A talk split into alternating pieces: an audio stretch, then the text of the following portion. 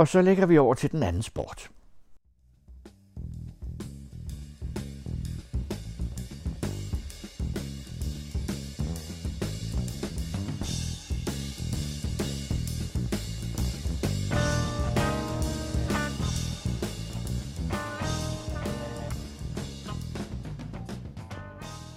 Velkommen til den anden sport på den anden radio. Mit navn er Søren Riskjær. Og mit navn er Lars Andersen. Juletid er også højtid for bogbranchen. Der vil helt sikkert ligge mange bøger under juletræerne i år. Og det kan være mange af dem. Det er den nyligt udkommende biografi om Niklas Bendtner. Vi har valgt at benytte den her anledning til at se lidt nærmere på sportens rolle i litteraturen. Og vi koncentrerer os om skønlitteraturen. Til det formål har vi inviteret Klaus Rothstein, vært på skønlitteratur på P1 og anmelder på Weekendavisen og selv forfatter i studiet. Velkommen. Mange tak. På forhånd så bad vi dig om at tage 2 romaner med, som vi kunne snakke om. Mm. Og jeg må indrømme, jeg har faktisk ikke læst dem, men jeg glæder mig til at høre om den. Den ene ser umiddelbart ud til at handle meget om sporten, mens den anden, der virker det på mig, på de anmeldelser, jeg har læst, lidt mere perifert, hvilken rolle sporten har. Mm. Så det er jeg lidt spændt på. Men skal vi starte med den, hvor sporten spiller en central rolle, nemlig beskyttelseszonen? Ja, fordi jeg valgte jo at tage et par bøger med, som jeg synes falder lidt uden for top 10 på den sportslitterære kanon, sådan som man normalt forventer, at den skal se ud. Hvor Hans-Jørgen Nielsens fodboldenglen jo typisk er den, man kommer til at tænke på, og som jeg også forestiller mig, at vi kommer til at tale om. Men man kunne godt gå en anden vej, tænkte jeg. Fordi sportslitteratur er så meget mere, end det øjet måske umiddelbart ser. Og jeg er helt enig med dig i, at der ligger sikkert rigtig mange Niklas Bendtner-bøger under juletræet, ikke? Og jeg har læst den, den er voldsomt underholdende, men det er jo ikke en litterær, og slet ikke en skønlitterær bog. Nej. Selvom Niklas Bendtner næsten er en fiktiv karakter i kulturen, kan man sige. Han er i hvert fald en figur. Ja, det er han i den grad. Men jeg har taget 2 romaner med, og den første, som du siger, Beskyttelseszonen hedder den, og den er skrevet af en forfatter, der hedder Henrik Andersen, og jeg tror ikke, jeg fornærmer ham ved at sige, at han er sgu ret ukendt i sådan almindelige kredse, selvom folk måtte interessere sig for litteratur, så er han altså en overset forfatter. Han er også en forfatter, der skriver få bøger. Jeg mener, han bor i Stockholm i øvrigt, og han er ikke en del af den offentlige litterære debat på nogen måde. Og så deler han jo et efternavn med en tidligere bak på det danske fodboldlandshold, Henrik Andersen, ikke? Der kom så galt afsted med knæet der under EM i 92. Ja, det var en uhyggelig scene. Ja, en frygtelig scene. Men altså, Henrik Andersen har skrevet den roman her, der hedder Beskyttelseszonen, som er fra 2011. Og når jeg har taget den med, så er det fordi, det er en af de meget, meget få bøger i dansk skønlitteratur, der beskæftiger sig med professionel sport. Og blandt andet laver et portræt af en person, der er professionel fodboldspiller. Og hvis en roman bare gjorde det, og ikke gjorde noget specielt andet eller mere, så tror jeg, det ville falde til jorden ret hurtigt. Ja, for det gør fodboldenglen jo egentlig også. Lige præcis, men den er også så meget mere, ikke? Ja. Altså, den er et tidsåndsportræt, og den er et klasseportræt, og den er et kønskampsportræt, og så videre, og så videre. Og Beskyttelseszonen her, den handler dybest set om Østtyskland, om det gamle DDR, og om hvordan relationerne mellem Danmark og Østtyskland var under den kolde krig og i murens tid, fordi den skildrer en dansker, der er på en bilmesse i Leipzig, hvor han møder en østtysker, som han forelsker sig i. Og de får faktisk lov til, at de østtyske myndigheder, at hun emigrerer til Danmark og bliver gift med ham. Men østtyskerne har så selvfølgelig styr på hende, fordi hun bliver udstyret med en føringsofficer, og hun skal skaffe oplysninger til regimet. Men de bor i Danmark, og deres ene søn bliver et stort fodboldtalent og bliver faktisk professionel i Hansa Rostock, da han er blevet en ung voksen, ikke? Som er en østtysk klub. Som er en gammel østtysk klub, og som dengang, da muren så falder, bliver en del af den kapitalistiske fodboldøkonomi og spiller Bundesliga og så videre. Her er vi så på det tidspunkt i 1991, tror jeg, da han bliver professionel der i Hansa Rostock. Så umiddelbart efter murens fald. Lige præcis. Og man kan jo sige, at netop sådan efter murens fald, så er der i fortælling og i litteraturen jo åben for så meget opbrud og nybrud og tøbrud og så videre. Det er en tid, hvor alt kan ske, ikke? Og vi kan jo godt huske, hvordan stemningen var. Altså, man havde jo en optimisme og en tro lige de første år efter murens fald, ikke? Og tilsvarende med fyren her, der måske ikke er et af de største fodboldtalenter, men dygtig nok til at blive professionel i den tyske liga hos en af de ringere klubber trods alt, ikke? Men det, jeg vil kalde en af fodboldens arbejdsmænd, altså, hvor vi jo altid hører om Niklas Bendtner-typerne og Schmeichel-typerne og Laudrup-typerne og Christian Eriksen og så videre og så videre. Men altså, tænk på alle dem, der bare knokler uden at komme på landsholdet og uden at gøre sig økonomisk uafhængig resten af deres tilværelse. Måske hvis vi sammenligner med forfatter, lidt ligesom Henrik Andersen, altså en af dem, der ikke får opmærksomheden, men som alligevel leverer det solide arbejde, ikke? Jens Jørgen Bertelsen, gamle Jens Jørgen Bertelsen fra Esbjerg, den usynlige midtbanemand, der fik alt til at fungere. Nemlig. Ja. Men hvad er det, der gør det til et litterært værk? Særlig en scene, som jeg husker rigtig godt, og det gør jeg nok, fordi jeg jo er fra en generation, jeg er fra 1964, det vil sige, jeg er jævnaldrende med Mikael Laudrup, og jeg er vokset op med ham som det store fodboldikon, som jeg var jævnaldrende med, og altid bare har syntes var fantastisk. Altså, det behøver man jo ikke at forklare, hvorfor Mikael Laudrup altid har været en fantastisk fodboldspiller. Det ved alle, der kan se en fodboldkamp, hvorfor han var så fantastisk. Og i romanen her, så er der en fantastisk rørende scene, hvor Martin, der altså spiller i Hansa Rostock, skal spille en kamp i Europacupen af en eller anden slags mod Mikael Laudrup. Og det må vel være i Barcelona-tiden.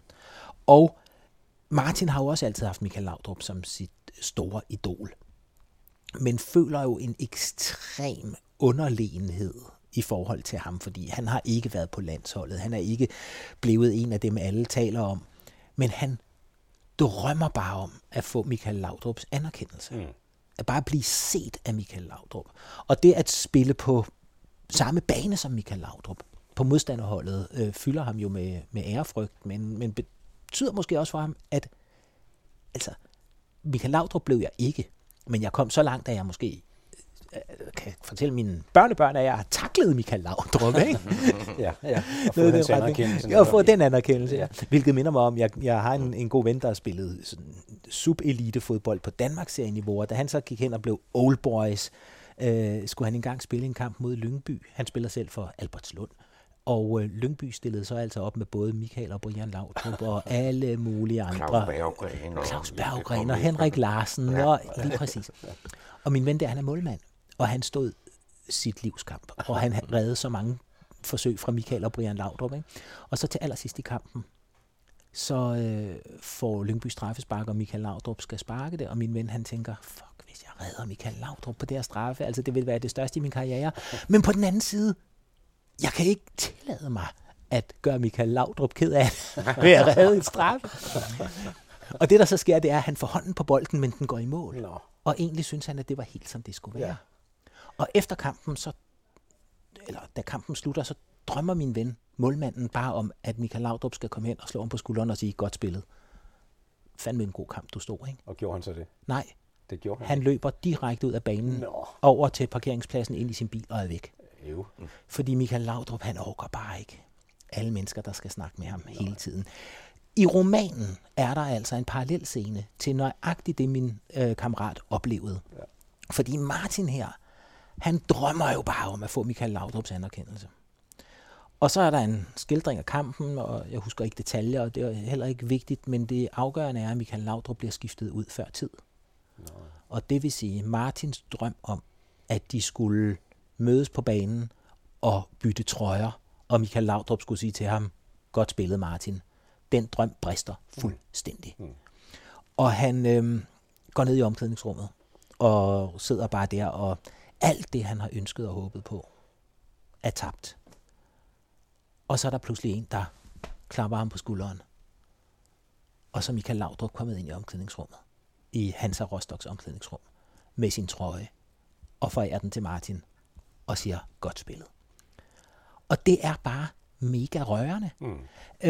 Fordi for mig handler det om fodbold, men det handler også om meget mere end fodbold. Det handler selvfølgelig om anerkendelse, om ønsket om at blive set af andre, at have en plads i verden.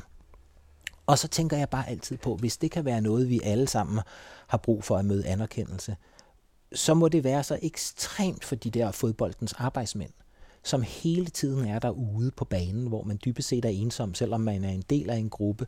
Og så at få Mikael Laudrups anerkendelse i romanen her, det er en fin og rørende scene, fordi den også skildrer det, som fodbolden jo er så rig på, nemlig sociale hierarkier. Ja. Fordi der er ingen tvivl om, hvem Mikael Laudrup er, men hvem fanden er Martin? Og derfor går det også hen og bliver et spørgsmål om identitet, om at dybest set være i verden. Og det kan jeg rigtig godt lide romanen for, at den har de der elementer af ganske klassisk identitetssøgning, og at den så gør fodbolden til det univers, det foregår i. Det synes jeg fungerer rigtig, rigtig fint. Og den scene her, den kan jeg huske, den læste jeg simpelthen med en klump i halsen. Mm. Og hvor meget litteratur giver os, når det kommer til stykket, en klump i halsen. Kunne man have brugt andet end fodbold som ramme om den her fortælling? Ja, det kunne man jo godt. Det kunne man godt. Men så havde det måske været noget, som alle mulige andre læsere kunne have identificeret sig med, men ikke også fodboldlæsere, altså os, der forstår, hvad det vil sige at blive set og anerkendt af Mikael Laudrup.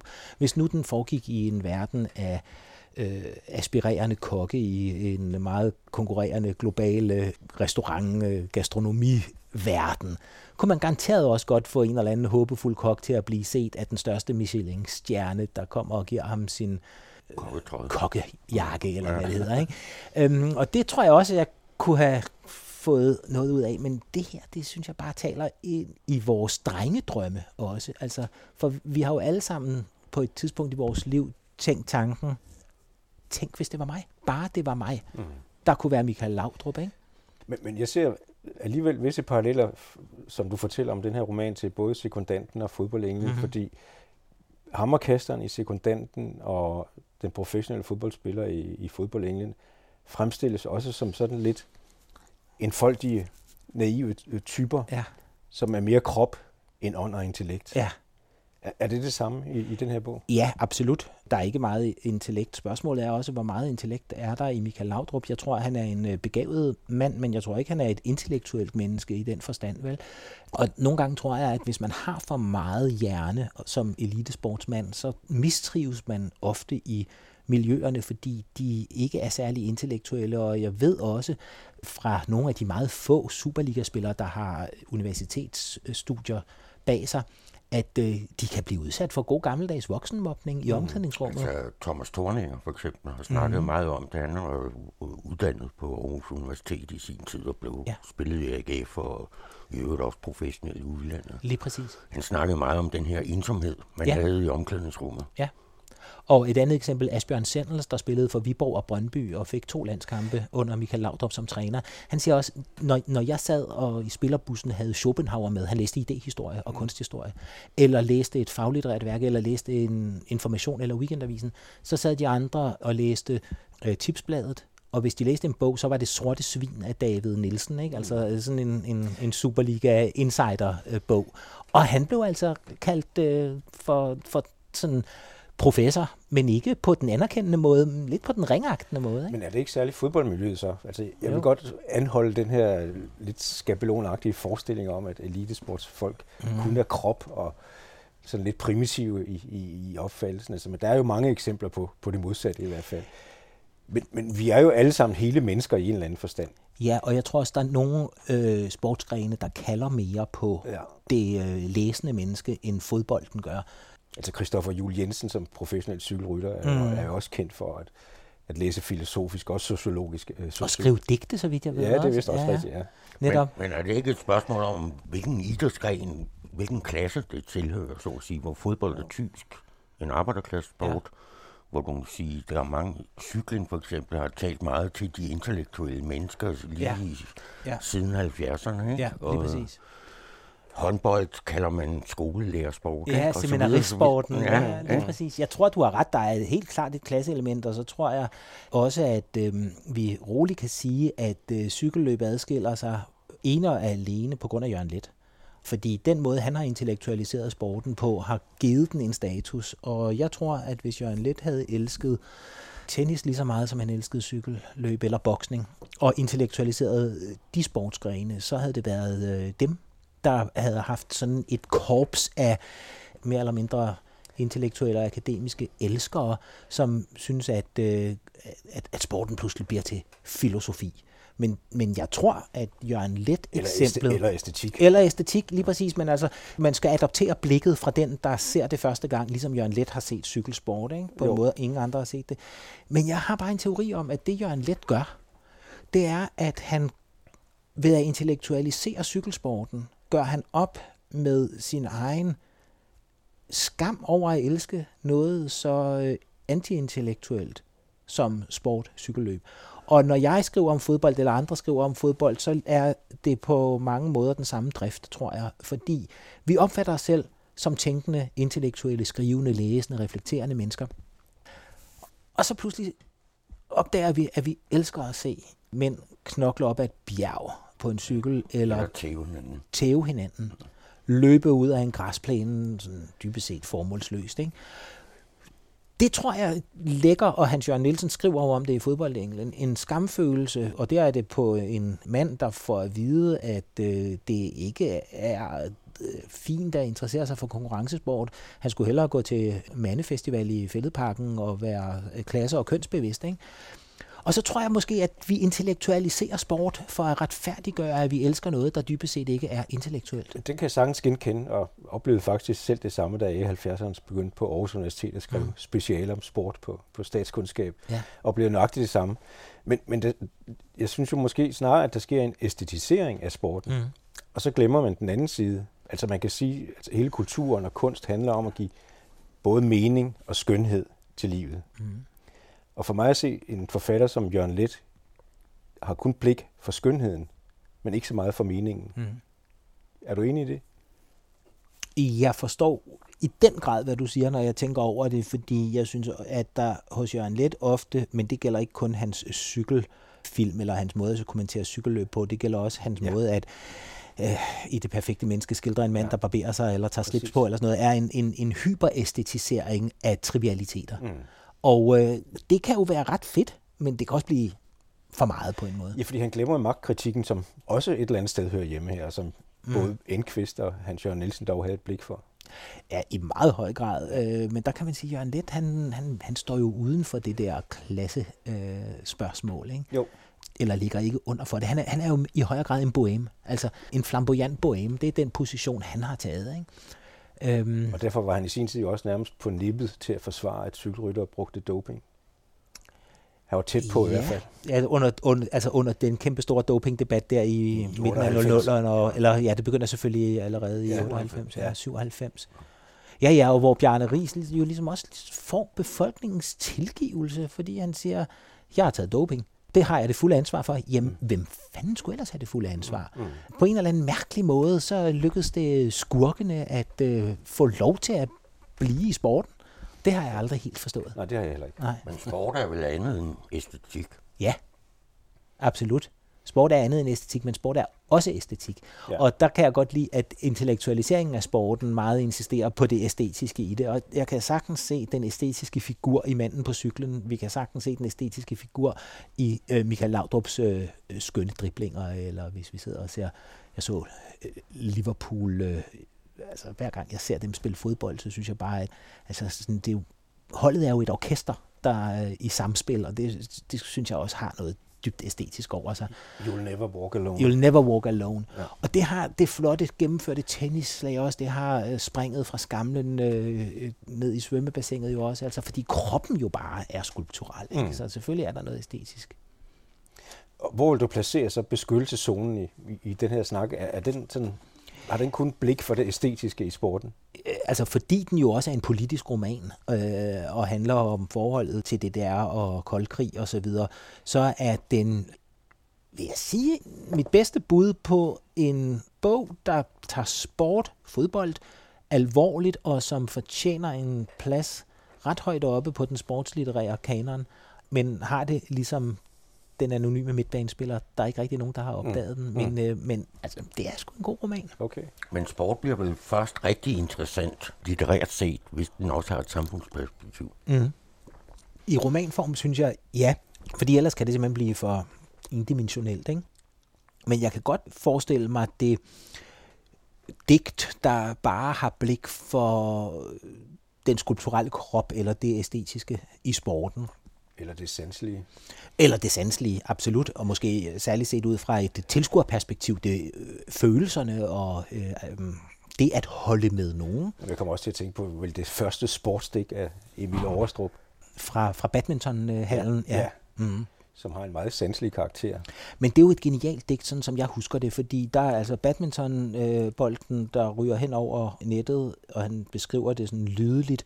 Men det er jo også noget med, at spilleren ser en person, en kvinde, der står uden for hallen og kigger ind, så han bliver også set af hende. Ikke? Eller også er det omvendt, det er faktisk hende, der spiller, og ham, der står og ser. Når det er ham, der står ude, er det digtende jeg, der står ude. Ja, ja. Men det er jo interessant, fordi der er vi tilbage ved det der med at se og blive set. Og ofte, når man dyrker sport, og det behøver ikke at være på eliteniveau, altså det tror jeg alle kender, der har været med i et motionsgadeløb. Hvis der står folk og klapper, så løber man lidt bedre. Mm. Lidt hurtigere med ranker og ryg, uanset om man er ved at være udmattet. Ikke? Altså, jeg har løbet sådan nogle København Marathon og den slags, og altså, det at blive set, det giver fremdrift, og det giver mod på tilværelsen. Jamen, det er rigtigt. Ja. Det kommer man ikke udenom. Nej, det gør man godt nok ikke. Så tænk, hvordan det er at være inde på banen med 80.000 mennesker på stadion. Ja. Altså, hvordan den følelse må være, det må være noget af det vildeste. Du har også taget en anden bog med.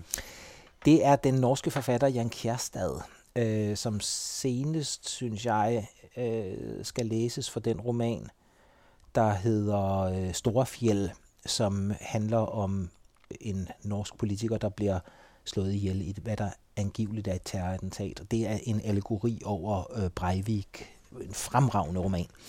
Og den, jeg har taget med her, den går nogle år tilbage i forfatterskabet. Den er fra 2005. Den hedder Kongen af Europa. Og når jeg har taget den med, så er det fordi, der er et portræt af en fyr, der hedder Alf I. Webler, som er mange ting på samme tid. Han er i romanen her skildret som en af de første, der opdager internettets muligheder, og som udnytter dotcom-bølgen til at blive en rig internetfilosof. Han er idehistoriker og interesserer sig for alting, og arbejder også med den store norske encyklopædi, som er en pendant til den danske, fuldstændig samme slags store 16-binds værk, eller hvor meget det er. Og viden, kundskab som det hedder, på norsk, betyder meget for ham. Men derudover er han også en fantastisk fodboldmålmand, og fodboldmålmanden har altid interesseret mig helt enormt meget, fordi jeg synes, at målmanden er filosofisk set den mest interessante på et fodboldhold. Dels fordi fodboldmålmanden jo bare per definition har et andet livsgrundlag end de andre. En anden uniformering, handsker, anden trøjefarve, og fodboldmålmanden må bryde spillets tabu. Han må tage med hænder. Og fodboldmålmanden har kun én kollega på banen, der virkelig forstår ham, og modstanderen. Det er modstanderen, modstanderens målmand. Hans egne holdkammerater forstår ham ikke overhovedet. Nej. Men han er forpligtet til et samarbejde med dem, og de må få det bedste ud af det, men målmandens isolation, altså den svarer til, når Jørgen Leth snakker om, man kan ikke gemme sig på et bjerg, eller hvem det var, der sagde det, ikke? Cykelrytteren, der er alene. Det kan godt være, der er hjælperyttere, men i udbruddet og i sidste instans, så er han alene. Og jeg ser fodboldmålmanden som filosofisk set en isoleret figur, der på alle ledere og kanter kan illustrere, hvordan det er at være menneske i verden. Altså, det kan godt være, at vi lever gennem vores relationer med andre, men dybest set, så står vi alene på kloden. Og en fejl for en målmand er altid mere dyrebar end en fejl for en angrebsspiller. Skæbnesvangert. Ja. Målmandens fejl opdager alle, og de fører ofte til modstanderens scorer. Angriberen, der misser en chance. Ja, eller taber bolden op i... Eller mister bolden. Ja. Eller, der kommer en ny om lidt, ikke? Men målmanden har ikke rigtig nogen kompensationsmuligheder. Og er altså helt vanvittig isoleret, synes jeg. Og i Jan Kjærstads roman her, der bliver målmanden omtalt som keeperen. Det siger man på norsk, keeper. Det fører jo til det engelske, hvor keeper også kan oversættes til vogter, altså som man kender det fra bibeloversættelse, at være sin brors vogter. Lost Brothers Keeper. Ja. Som jo i meget høj grad indikerer, hvor forpligtende fællesskaber kan være, og at vi skal være der for hinanden. Men vogteren i målet her, eller det levende net, som han bliver kaldt, da han som ungdomsspiller er en fantastisk målmand, det beskriver Jan Kjærstad med sådan et idehistorisk blik, eller et filosofisk blik, som jeg rigtig godt kan lide. Der står her om Alf, at den faktiske årsag til hans mest akrobatiske præstationer som målmand var, han så et ansigt i læderkuglen, tænkte, at hver bold var et faldende menneske, et han var nødt til at redde. Det er jeg altså helt vild med, ja. At han ophøjer målmanden, vogteren, redderen i buret til en sjælefrelser, altså en person, der har til ansvar at redde andre. Og det synes jeg er helt henrivende godt set af ham, og der følger lange passager, sjældent lange passager i litterære bøger, som ikke som udgangspunkt handler om sport, men her er der altså lange passager, hvor Alf sidestiller sig selv med den legendariske russiske målmand Lev Yashin, ja. Som jeg desværre ikke er gammel nok til at have set for alvor selv, andet end i gamle klip, men som jo er en legendarisk målmand. Ikke mindst fordi han også optrådte i helt sort dragt, ikke? Som for mig altid også har været den klassiske, rigtige målmandsdragt. Og så selvfølgelig er der religiøse undertoner i det, eller sammenligninger med Jesus-skikkelser og så videre. Og det synes jeg er spændende. Altså der er en scene, som jeg husker den, hvor Jan Kjærstad også er en stærk religionskritiker, hvor Alf er til... mener, det er noget konfirmationsforberedelse, og så er der en pige, som præsten ikke vil... jeg tror måske ikke, han vil lade hende gå til alters, han vil ikke give hende oblaten, han vil ikke give hende altervin, noget i den retning, fordi hun kommer fra et syndigt hjem. Og Alf, han vælger så at intervenere på pigens vegne, og tvinger præsten til at konfirmere pigen. Måske har præsten ligefrem været... lidt pilfingeragtig over for pigen. Jeg kan ikke helt huske scenen, men der er noget præsten virkelig gerne vil have undertrykt. Ikke? Og Alf siger så til ham, hvad ville Jesus have gjort? Og presser præsten til at overskride sin egen modvilje mod pigen. Og Alf betragter det på samme måde, som når han redder en bold. Altså, at han skal beskytte de svage. Og han ser målmanden som den sidste bastion, hvad målmanden jo er per definition, der skal beskytte det, som er under angreb. Og hvilken rolle har så den målmandsfigur og sporten i hele den roman? Den har den rolle, at Alf var målmandens talentet, der holdt op med at stå på mål. Ja. Altså han, som man så ofte ser, så udfases det, og det øvrige... liv, den øvrige karriere tager over. Sport er ofte noget, der hører sig ungdom og talent til. Ja. Så hvad er han? Han har utrolig mange identiteter, men hans livsvisdom, og han er også et kaotisk menneske, men hans livsvisdom føres tilbage til, da han var ungdomsmålmand. Og hvis man kender nogle af sådan, sportsfilosofiens klichéer, kan man heller ikke lade være med at tænke på, at Albert Camus var målmand på sit skolehold eller universitetshold, eller hvad det var, i Algeriet. Og der findes et berømt citat, hvor han siger, hvad jeg ved om livet, det lærte jeg på fodboldbanen som målmand. Ikke? Så det er lidt det samme, der spilles på her, altså at det er en filosofisk position at være i, at være målmand. Ja. Og det altså læser jeg med stor identifikation hos Jan Kjærstad, fordi jeg altid har interesseret mig rigtig meget for den her målmandsfigur, og holder mere af at se på målmanden end så meget andet, når jeg ser en fodboldkamp. Og fordi jeg tror, at han rammer hovedet på sømmet. Da min yngste søn var ungdomsspiller, var han målmand. Og selvom det bare var børnefodbold, så kunne jeg se på ham, og jeg kunne mærke på ham, at han, uden at han havde sprog til at forklare det, var i en, hvad skal vi kalde det? Ja, i en filosofisk situation. Mm. En del af et fællesskab, men isoleret fra det alligevel. Og han kunne ikke beskrive det, men det var sådan, han havde det.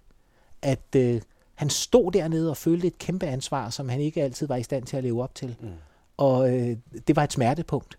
Og han forlod, som jo et meget talentfuld ungdomsmålmand, sporten, fordi han måske ikke helt var talentfuld nok, når det kom til stykket, men han havde i hvert fald ikke psykologisk robusthed nok. Og det skal man have, særligt når man er målmand. Men det er jo det, man netop ofte ser i børne- og ungdomsrækkerne, ja. I boldspillene, at de holder op, når de ikke føler, at de kan leve op til de præstationskrav, der skal være. Og det er jo det ærgerlige, at man så ikke kan finde et andet rum til at spille fodbold. Jamen det kan man måske, hvis man har de rette sociale forbindelser. Altså min søn har spillet masser af fodbold for sjov. Mm. Og kun for sjov. Ja. Ikke? Altså, og det er jo dejligt nok. Måske var der et talent, der kunne have holdt til anden division, der er gået tabt. Det lever vi nok godt med alle sammen. Ikke? Min pointe er, at jeg tror, han lærte rigtig, rigtig meget om tilværelsen. Og sjovt nok, så studerer han i dag idéhistorie, ligesom målmanden i Jan Kjærstads roman er blevet idéhistoriker. Ikke? Der er et forbindelsespunkt. Altså, det betyder simpelthen noget, hvad du lærer gennem din sport som ung. Men spiller han stadigvæk fodbold? Ja, altså det gør han. Spørgsmål, ja. Ja, det gør han, men kun for sjov. Ikke? Ja.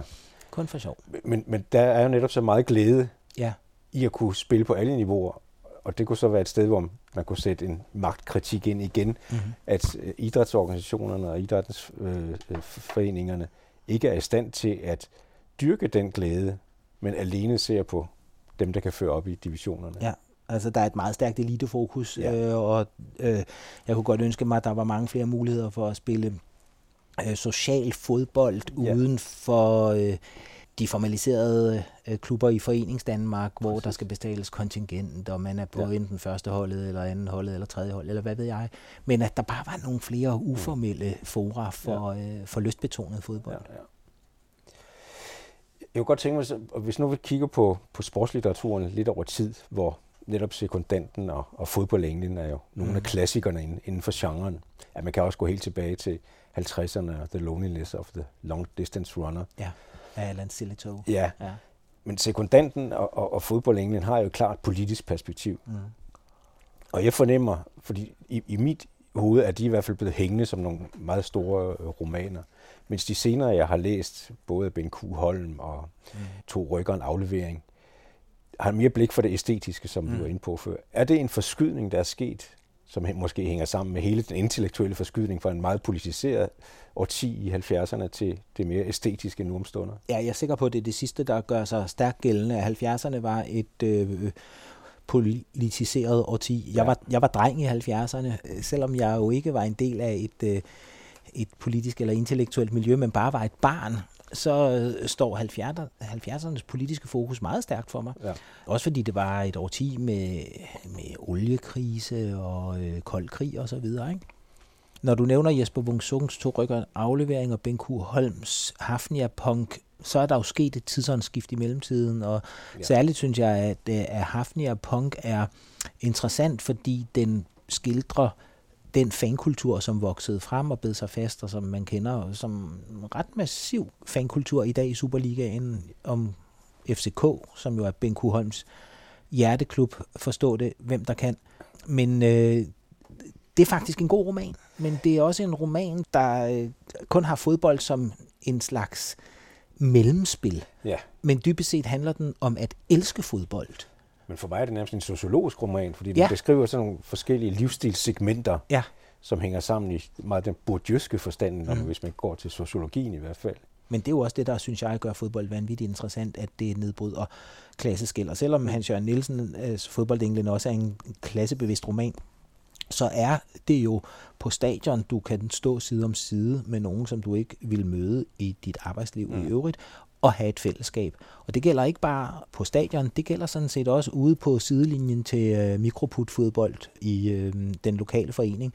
Der har jeg mødt forældre til mine børns holdkammerater, der kommer fra sociale miljøer, som er væsensforskellige fra mine egne, og har fået venskaber, som jeg ellers ikke ville have haft mulighed for. Men fodbolden grundlagde det, fordi på sidelinjen taler vi et fælles sprog. På sidelinjen har vi et fællesskab om børnenes fodbold, og så videre, og så videre. Og så viste det sig, at der måske ikke var særlig meget andet, der bandt sammen, men det var det, der var fundamentet, ikke? Ja.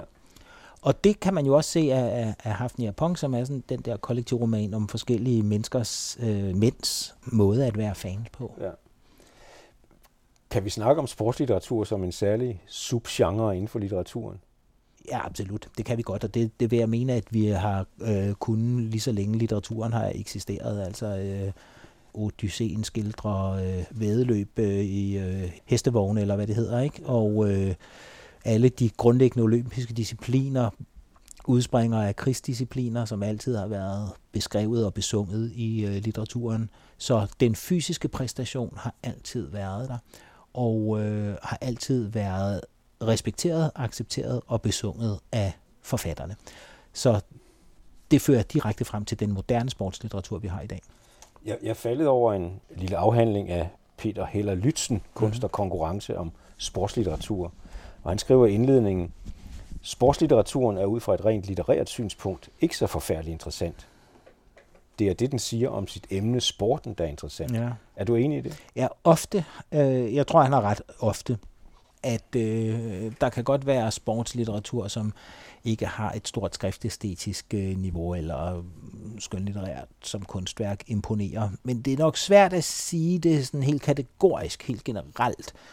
Fordi jeg vil da sige, at Jan Kjærstads Kongen af Europa, som jeg nævnte før, det er måske ikke den mest vellykkede roman i forfatterskabet, men det er godt nok en ambitiøs roman, der vil bruge sporten til at sige noget om menneskelivet, ikke? Så måske bliver romanerne bedst der, hvor sporten træder i noget større tjeneste, og ikke bare er journalistisk jævn beskrivelse af, hvordan en sportskamp udfolder sig. Det er jo ikke det, der er det interessante. Nej. Det er, hvis man kan forstørre og forskyde dramaet i det, ikke? Men hvordan, altså jeg har selv den oplevelse, hvis vi kigger på andre kunstneriske genrer, altså billedkunst, teater, film, der er man ikke så heldig med at inddrage sporten som stof og fortolke sporten, som man er i litteraturen. Nej. Er der en forklaring på det?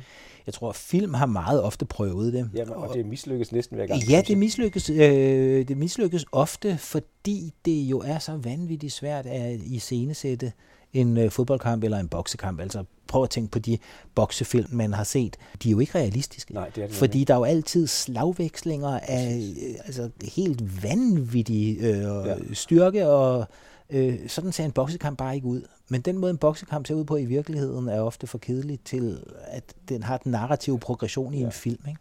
Og det at rekonstruere fodbold i en film, det er også meget, meget svært. Jeg ved ikke om, har I set den norske tv-serie, der var meget populær sidste år, der hedder Hjemmebane? Heimebane. En fantastisk serie, som vist ligger på Netflix, tror jeg. Der dybest set er en kønspolitisk historie, fordi den skildrer en kvindelig fodboldtræner. Hun er træner for et kvindeligt fodboldhold, som skal spille Champions League. Altså en meget succesfuld træner. Men hun får så tilbudt og siger ja til et job som træner for et hold, der lige er rykket op i den norske Tippeliga, altså det, der svarer til Superligaen. Og hun bliver altså den første kvindelige træner, der skal træne et mandligt elitehold.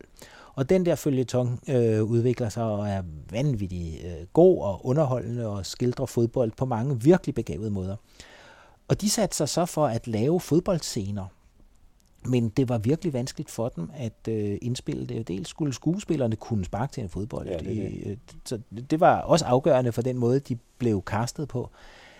Dels var spørgsmålet, hvordan kan man filme det? Og det gjorde de så ved at slet og ret indøve scenerne. Så sparker du den hen til ham, og du gør sådan, og du gør sådan. De koreograferede det nærmest. Lige præcis, der var ordet, de koreograferede det. Og fotografen, han var så inde blandt spillerne på banen, som altså var en kunststofbane, på sådan en Segway, altså sådan en rullemaskine, så han kunne ligesom glide med sit kamera og filme dem. Og jeg vil sige, at resultatet blev faktisk noget af det bedste, jeg har set inden for sin genre. Men Når der så er en afgørende scene, hvor der bliver scoret, og målmanden skal kaste sig efter bolden, men den skal gå ind, så ser det helt tosset ud, fordi målmanden er blevet instrueret i, du skal kaste dig, men du må ikke redde den. Ja, det og det vil sige, så kaster han sig sådan med en lidt forkortet arm, eller for sent, eller et eller andet. Ja. Og så ser det bare dumt ud. Ja. Det er svært at lave kunstnerisk gengivelse af sport. Der vil jeg sige, at billedkunsten måske har nogle muligheder, som den bevægelige kunst ikke har. Ja, det er rigtigt. Ja. Det er rigtigt. Det er faktisk rigtigt. Der fordi altså, hvad der ikke findes af fantastiske skulpturer eller malerier, der fanger kroppen i et øjeblik. Ja. Ikke? Ja. Mm. Jeg synes, det har været en spændende snak. Jeg vil gerne sige tak for samtalen. Selv tak. Og vi så dykker ned i endnu en særlig subgenre inden for idrætslitteratur, nemlig jubilæumsbogen.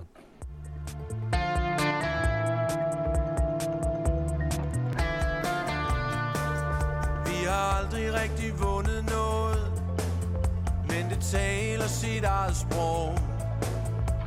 At vi det hus, der aldrig går til grunde, det har ligget her i 100 år, det ligger her også i morgen. Vi ved godt, hvor vi bor, vi er månen, vi er solen, højt over København. Udover det sædvanlige,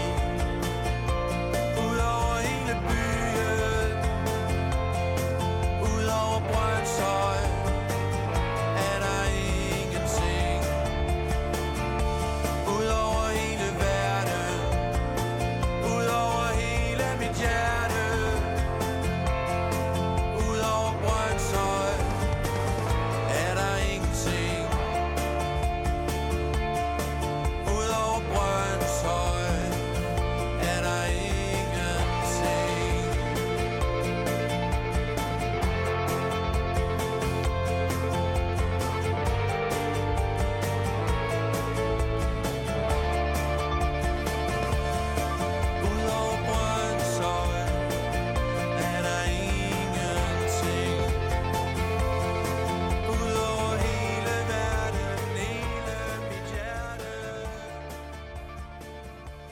Nu skal vi til noget helt andet, nemlig den traditionelle sportsbog. Det er typisk en bog om en stor atlet eller en stor klub. Og disse bøger bæres ofte af begejstring. Eksempelvis ser man ikke ret mange portrætbøger om Ronaldo, som handler om hans skattesvindel eller hans brug af rugemødre. I lytter har netop hørt et udpluk af musikeren og komponisten Christian Junckers ud over Brønshøj. Og det er der selvfølgelig en mening med.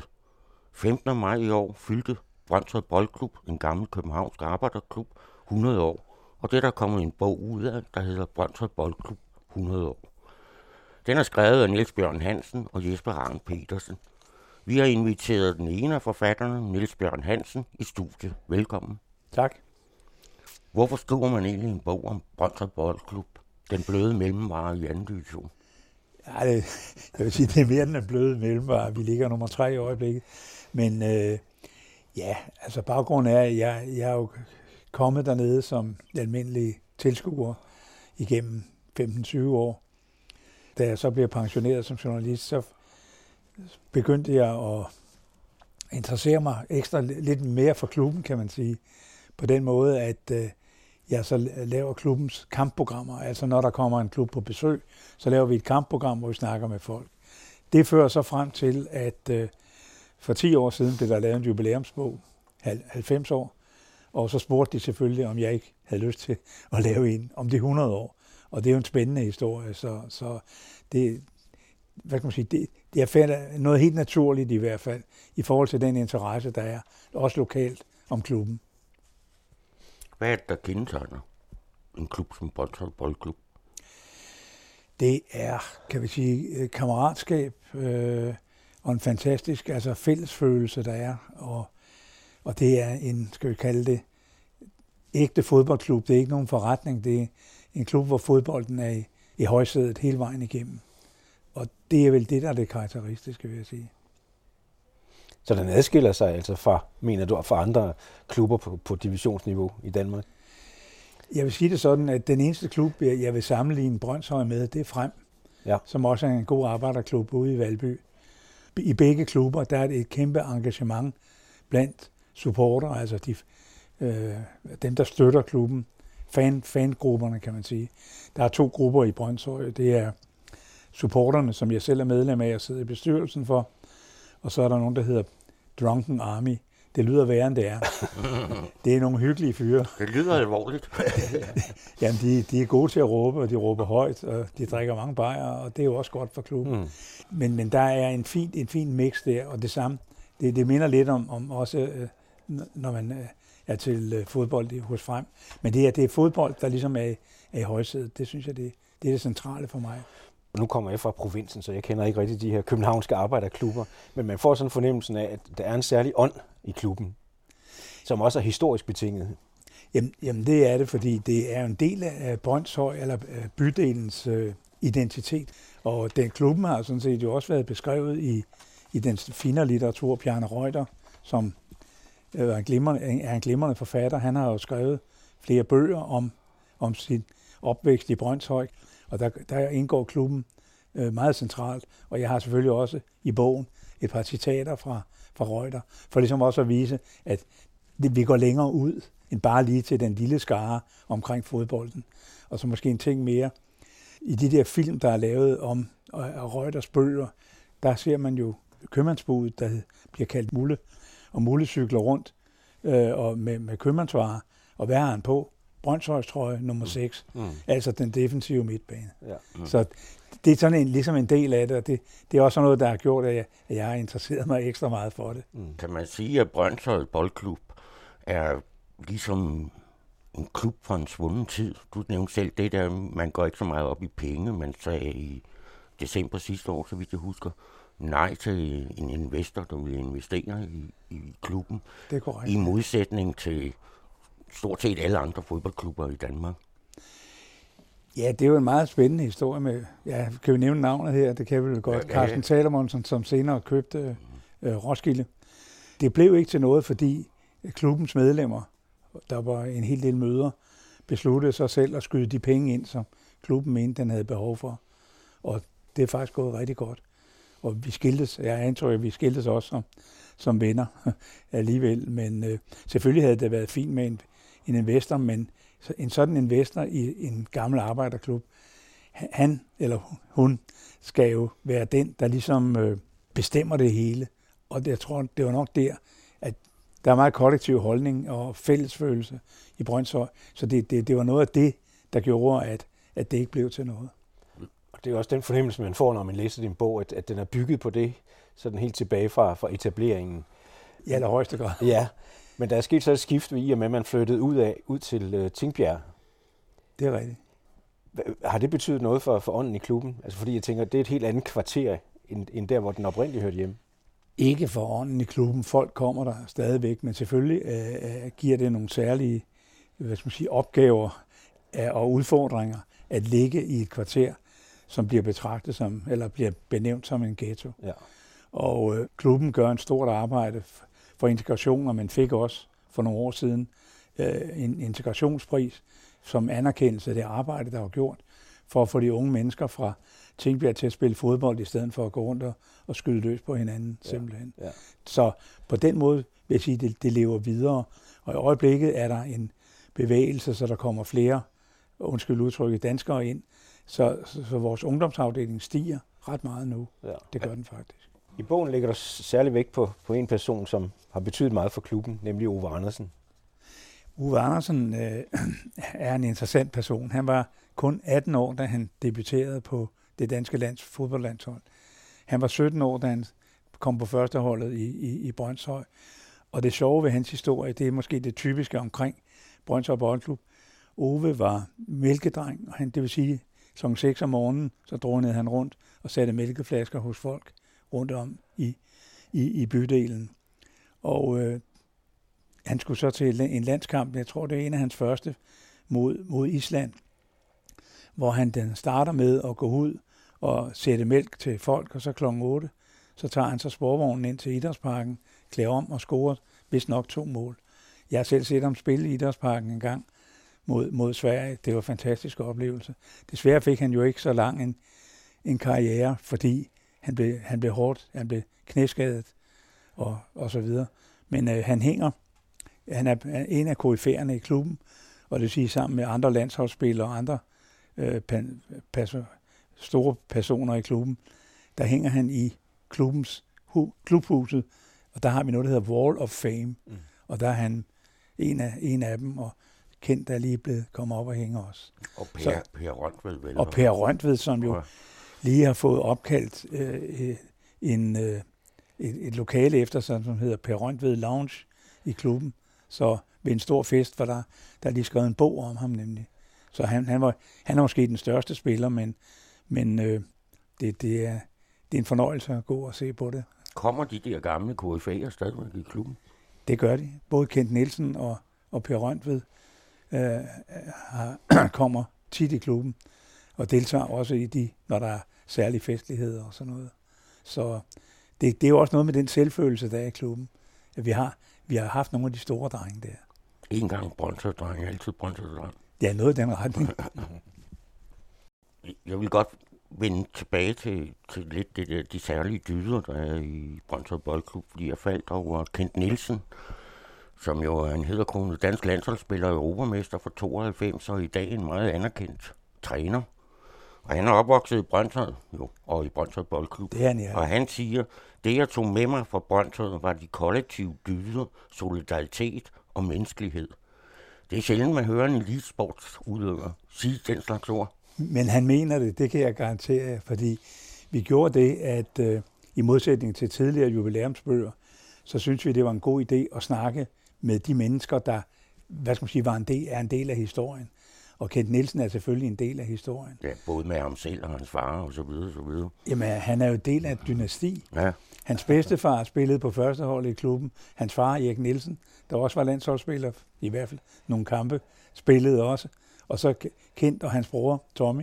Så vi kalder dem et dynasti, og det nævner vi også i bogen. Ja.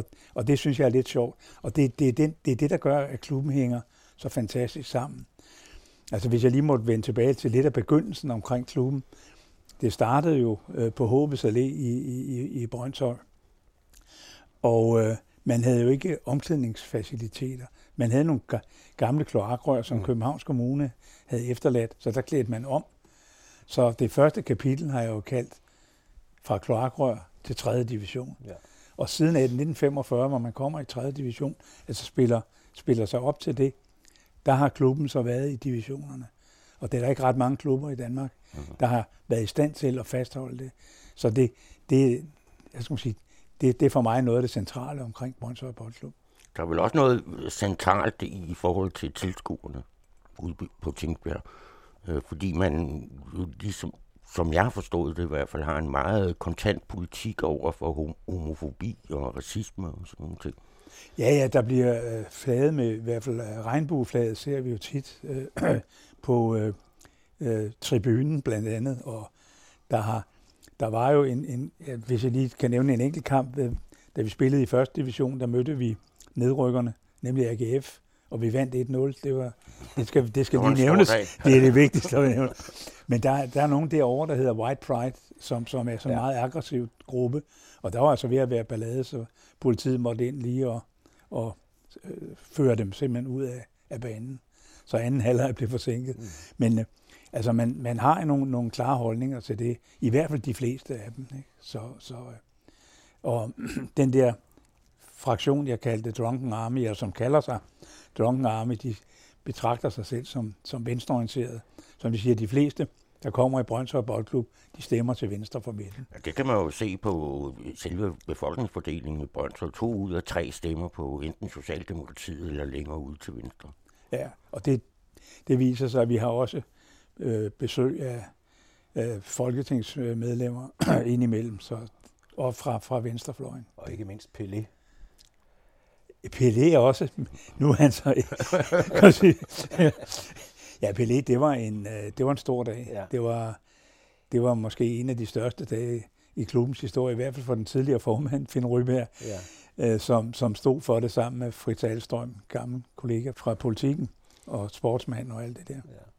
Ja. Man får næsten fornemmelsen af, at man betragter sig som en familie derude i klubben. Men bagsiden af det kan vel godt være, at så kan det være svært at komme ind i familien. Jeg vil sige, det var ikke svært at komme ind med dem. Altså. Og når man selvfølgelig først er inde, så er der altid nogen at snakke med, nogen der kommer og klapper ind på skulderen, eller man sidder i lægens venteværelse, så er det en, så skal vi lige have den sidste snak om den sidste kamp og sådan noget. Og i Brugsen og andre steder møder man dem også. Så jo, det er en familie, men det er ikke svært at komme ind i den.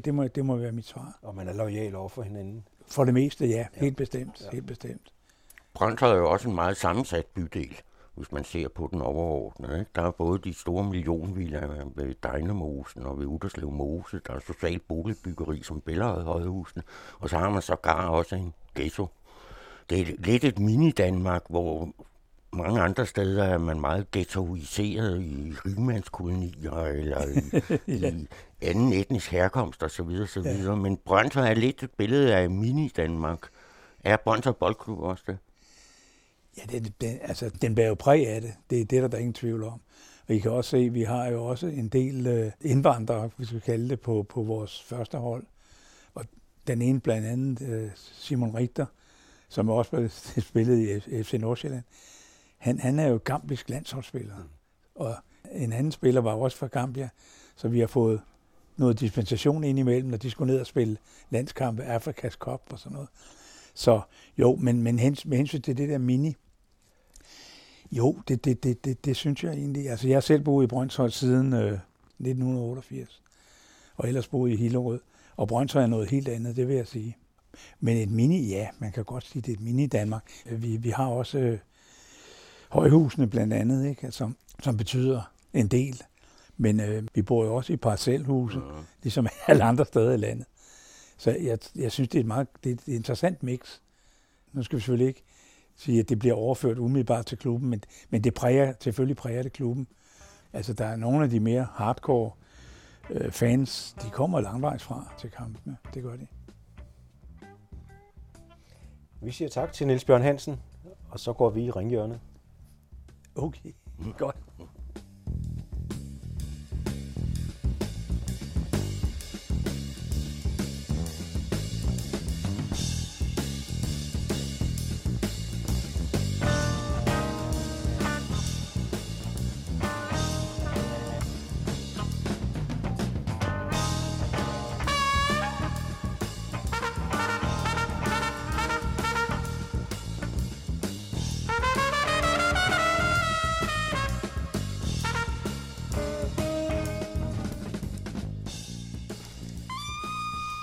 Så er vi gået til ringhjørnet, og det er en tid, hvor der sker rigtig meget på den idrætspolitiske front.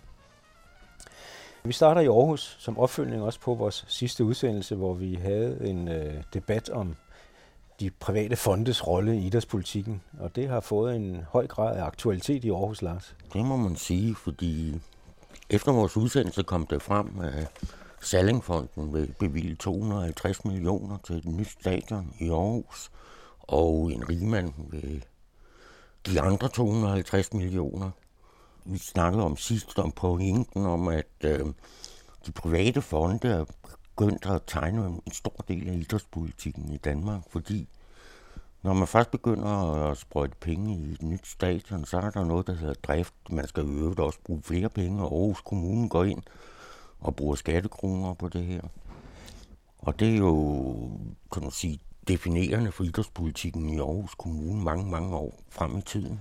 Ja, de har jo faktisk lagt nogle klausuler ned på, hvordan de her penge rent skal faktisk bruges, hvordan hele området skal planlægges, hvordan stadion skal udformes.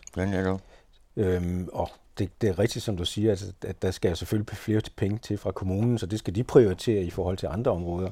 Så det er et helt tydeligt eksempel på, hvordan private fonde går ned og definerer nærmest en idrætspolitik. Ja, hvor Aarhus Kommune kunne jo have for eksempel diskutere, om man ville bruge pengene til gadeidræt eller til at renovere nedslidte håndboldhaller, eller hvad ved jeg. Nu sætter man helvedes masse penge af til et stadion, som formentlig kommer op og koste 1 milliard eller sådan noget. Ja, det plejer det jo at være. Ja, altså 500 millioner får man ikke meget stadion for. Nej, det gør man ikke.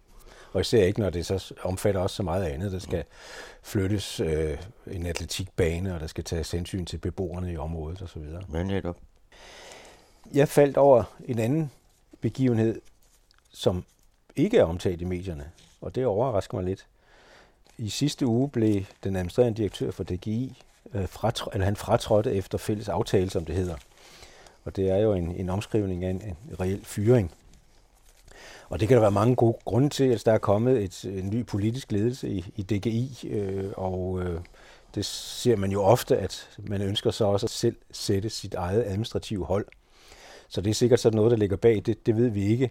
Men jeg synes egentlig, det interessante i den her sammenhæng, det er jo, at i hvert fald de medier, jeg følger med i, har jeg ikke set det et eneste sted omtalt. Bare en lille note om, at den administrerende direktør i det næststørste idrætsforbund i Danmark er fyret. Ja. Hvorfor ser man ikke det så? Ja, jeg er da svar skyldig, desværre. Altså, hvis jeg er sikker på, eller det ved jeg, da man fyrede direktøren i DBU, som er i den sammenhæng et lille forbund med godt 300.000 medlemmer, der var der jo aviserne fyldt af det i mange dage. Men når det er DGI med 1,6 millioner medlemmer, ja, så bliver det forbigået i tavshed. Men som jeg har læst den historie i pressemeddelelser, så er DGI jo også meget uklar omkring, hvorfor det her skifte sker. Ja, og sådan er det jo ofte, når der sker sådan en fratræden, som det hedder. Det er sikkert beror på meget personlige relationer mellem det nye formandskab og den administrerende direktør.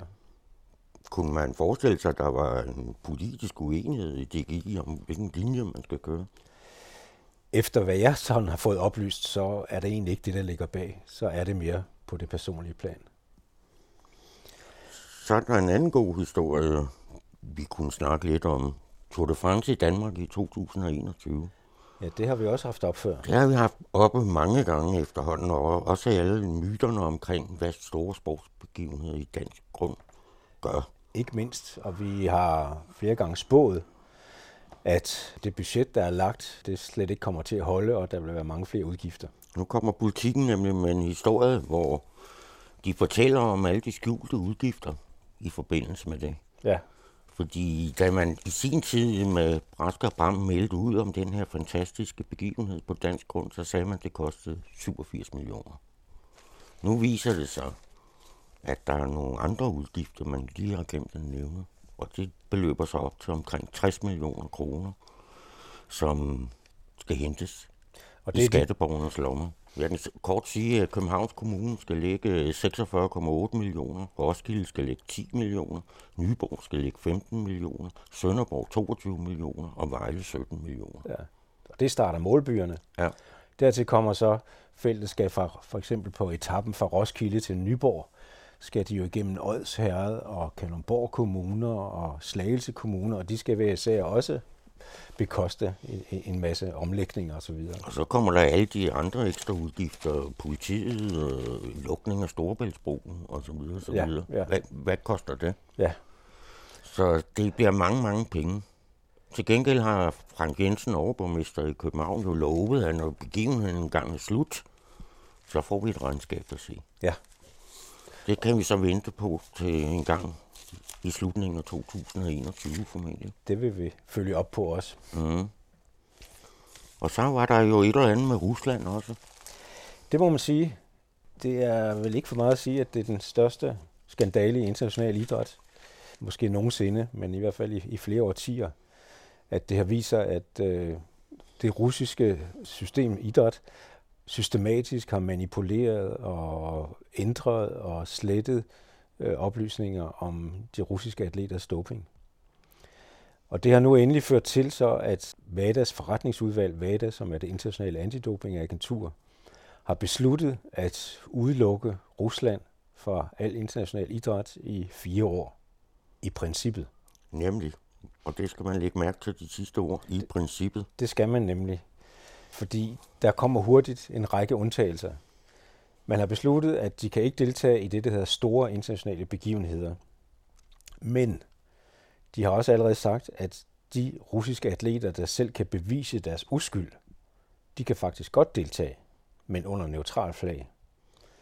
Og det har også vist sig, at definitionen af store internationale begivenheder, ja, hvad er det så? Den er ret restriktiv. Det viser sig nemlig, at EM i fodbold i deres optik ikke er en stor international begivenhed. Det er et lille regionalt stævne. Mm. Der er også lige den lille krølle på halen i den her historie her, at det er jo specialforbundene, der skal føre det her ud i livet. Det er det nemlig. Kunne man forestille sig, at FIFA sætter den her beslutning overhovedet ved VM næste gang? Ej, de sidder den næppe overhørigt, men de vil sikkert kunne finde kattelem, som giver en undskyldning for, at de godt kan lukke Rusland ind i varmen til VM. Så Rusland kommer til at lyde til at spille VM i fodbold? Det kunne jeg sagtens forestille mig. Altså, jeg har flere gange oplevet, at FIFA er meget, meget, meget fodslæbende, når det gælder bekæmpelsen af doping. De vil nærmest ikke anerkende, at der findes doping. I fodbold? Slet ikke i fodbold. Det eksisterer ikke? Nej. Da vi i sin tid fik vedtaget den første verdensomspændende kodex for kampen mod doping, der var FIFA det allersidste forbund til at slutte sig til det kodex, og det gjorde det kun meget nølende. Og der er også forbavsende få positive dopingprøver i fodbold. Ja, det er der nemlig også, selvom der senest er indicier på, at det faktisk er ret udbredt. Ikke mindst har vi kunnet læse det i Niklas Bendtners seneste, eller biografien om Niklas Bendtner. Ja, han kommer jo til at fortælle lidt om det. Ja, det gør han. Men det kunne jo være interessant, hvad Rusland så skal stille op som ved VM i fodbold. Ja. Når det ikke må hedde Rusland længere. Ja, og heller ikke have det russiske flag. Mm. Men vi skal også sige, at både Putin og ministerpræsident Medvedev har været ude og beskyldt det her for at være en hets mod Rusland, som slet ikke har noget på sig.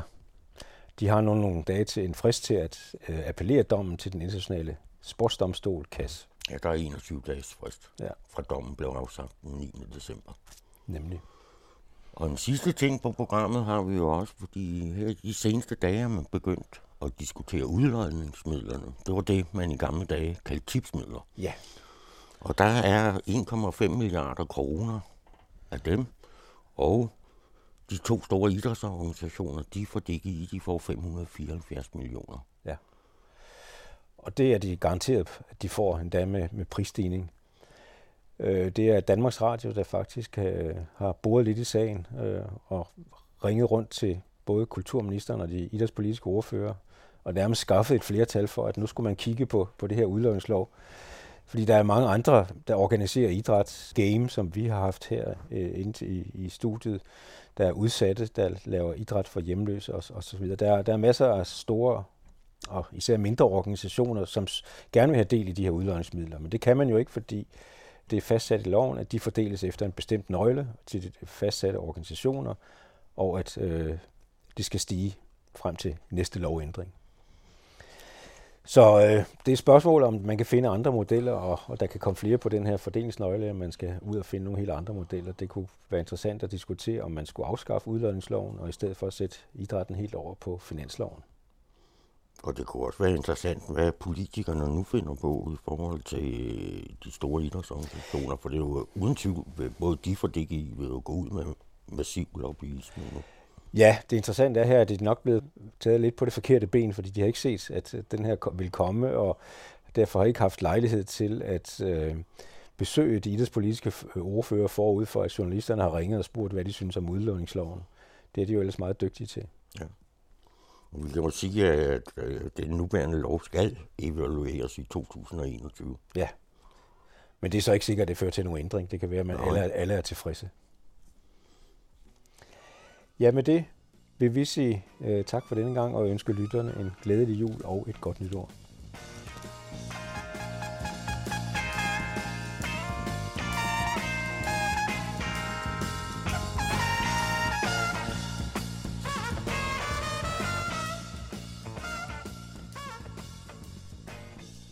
Den anden sport blev redigeret af Søren Riskær og Lars Andersson, og musikken var Christian Juncker med Ud over Brønshøj.